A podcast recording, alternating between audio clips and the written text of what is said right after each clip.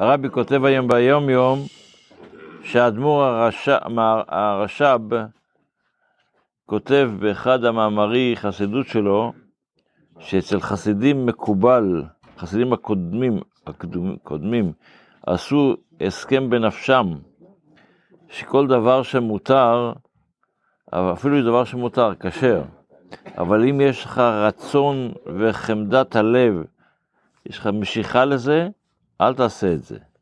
לא, לא יעשינו. ועל ידי זה נעשה שבירת התאוות. האמת היא שיש לזה סיפור מעניין בחס... בין חסידים של אדמו"ר הזקן. מסופר שחסידים של אדמו"ר הזקן פעם אחת ישבו והתוועדו, ותוך כדי התוועדות נגמר להם הלבטן, הוודקה עוד היה, אבל הלבטן כבר נגמר. וכשהסתיים להם הלבטן, הם חיפשו איך אה, ממשיכים את ההתוועדות. שלחו את אחד החבר'ה, לך תביא. אז הוא הלך לאחד, אה, כשהוא ידע שבבית שלו, שלהם יש תמיד אוכל, האישה מבשלת טוב, מה שנקרא. כל המאכלים שם, אפשר ללקלק את האצבעות. ולך הביא משם ריאה מטוגנת, משהו טעים טעים, וזה מריח טוב, זה מהטיגון.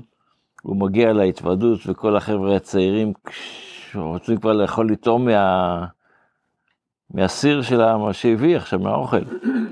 אבל פתאום קם, קופץ אחד מהחסידים המבוגרים יותר, ולוקח את הסיר ביד שלו, עולה על השולחן, מתחיל לרקוד. מתחיל, מתחיל לרקוד, טוב, אז uh, נותנים לו קצת להשתולל, לא? יאללה, בסדר. אבל זה מתחיל להיות שעה, שעתיים הוא רוקד, והוא לא משחרר את הסיר, התא, הריח, וגם הריח מגרה, אז הם כבר ניסו, התחילו, החליטו, גמרנו, בואו נרצה להרגיע אותו. אז uh, התחילו למשוך לו את הסיר, להיאבק איתו, הם חבר'ה צעירים יותר. הוא ראה שהוא לא יצליח איתם, קפץ מהשולחן, רץ לפח זבל, זרק את כל האוכל, את כל הסיר. רצו לו, מה זה, בל תשחיס? צריך להלביש את זה במצווה, מה זה בל תשחית, אסור לי... אז הוא אמר, זהו. אחרי איזה רבע שעה שהם מתווכחים על זה, או שלפי סיפור אחד הוא הלך, הביא משהו במקום, נכנס, נכנס הבן אדם שממנו הביאו את, ה, את הסיר הזה, וצועק, רבותיי, אל תיגעו בסיר הזה, זה טרף. אשתי טעתה ולקחה את האוכל, את, את הבשר הטרף שהיה לי בצד, ואותו היא בישלה. אז הם פתאום הבינו, היי, הבן אדם הזה הציל אותם מלאכול טרף. אבל מה, אתה פתאום רבי, מאיפה אתה יודע בנבואה להריח אם אסיר הוא כשר או לא? אז הוא ענה להם, יש פה סיפור ארוך, אבל אני מנסה בקיצור, הוא ענה להם שאותי לימד הבעל, האדמו"ר זקן, כשאתה, בהדרכת השם, כשאתה יהיה לך משהו, יהיה לך אוכל כשר אפילו, שאתה חושב שזה כשר, ויש לך תאווה לאכול את זה, תיזהר מזה, אל תאכל את זה. וכשהגיע האוכל פה עכשיו, בא לי עליו משהו משהו, אז החלטתי שזה צריך להיזהר מזה וצריך להזהיר אתכם, אבל אני לא יודע מה לעשות. אז הוא התחיל למשוך את הזמן עד שהקדוש ברוך הוא ייתן לו פתרון, וכשראה שאין לו אז הוא זרק את זה. אז לא שחס ושלום הוא ידע, אבל זה הרעיון פה. הרעיון פה בעצם שצריך לדעת לעצמנו, אמרה חסידית מפורסמת, לא כל דבר, לא כל דבר שצריך, לא כל דבר שמותר צריך. טוב, בהלכה אנחנו לומדים היום עדיין בהלכות סעודה, אז אנחנו יודעים שבן אדם צריך, אה, לפני הסעודה שאוכל אה, דבר ש, לחם, אז הוא עושה נטילת ידיים. אבל חכמים תיקנו ליטול ידיים גם על אכילת דבר שהוא מאכל שטבול במשקה.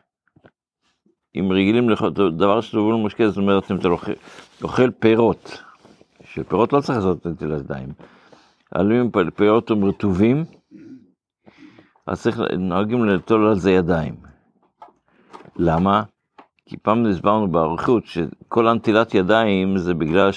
להזכיר לכהנים שכשהם אוכלים אוכל, הם צריכים להיזהר שזה יהיה אוכל שלא יקבל טומאה. ודבר, ו, ופירות רטובים, יכול, יש להם יכולת לקבל טומאה, אז להרגיל את זה, אז גם אנחנו, תקנו חכמים ליטול ידיים על לפני כל אכילת מאכל טבול במשקה. שרגילים לאוכלו בידיים, מה? בסדר. אבל אה, זאת אומרת, איזה אוכל, יש אוכל שאתה אוכל, יש הרבה דברים רטובים, מרק, יש לו גם כן אה, מרק ירקות. אבל אז אתה אוכל את זה עם, אתה נוהג לאכול את זה עם מזלג, אתה אוכל את זה עם, אה, עם כפית, עם כף. אבל אם זה משהו שאתה לא אוכל בכף, למשל ענבים, כל מיני דברים כתובים כאלה, אז אז אם אתה אוכל את זה, אז אתה אוכל את זה, צריך לעשות את זה נטילת ידיים, וגם אם אתה תגיד, לא, אני לא אוכל את זה נטילת ידיים, אני, אני אוכל את זה, אני אקח, מצלג, אני אקח מזלג ואוכל את זה. אז לכתחילה יותר טוב שיעשה נטילת ידיים על זה, רק אם הוא ינגב את זה, בדרך כלל יותר טוב לנגב מאשר...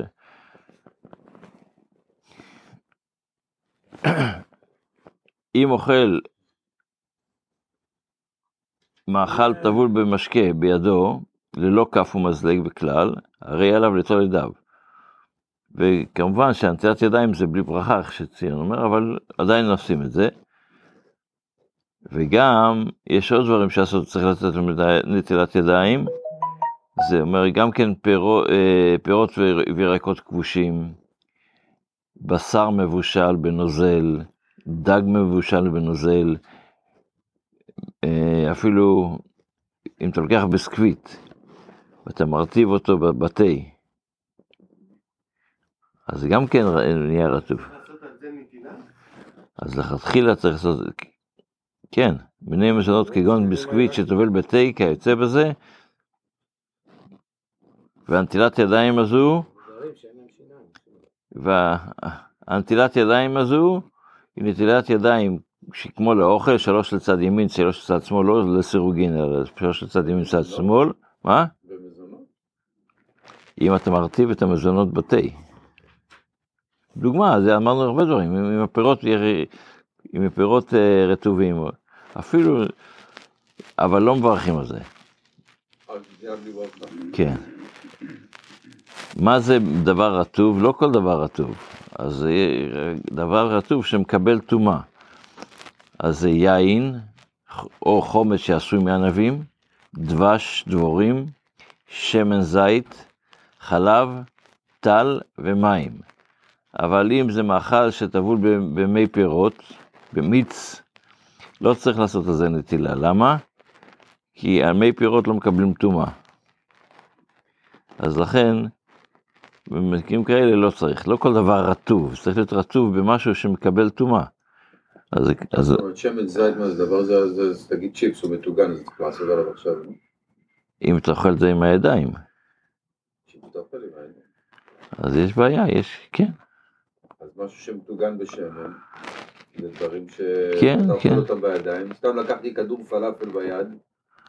אתה מרגיש, אם אתה מרגיש את הרטיבות שלו, כן.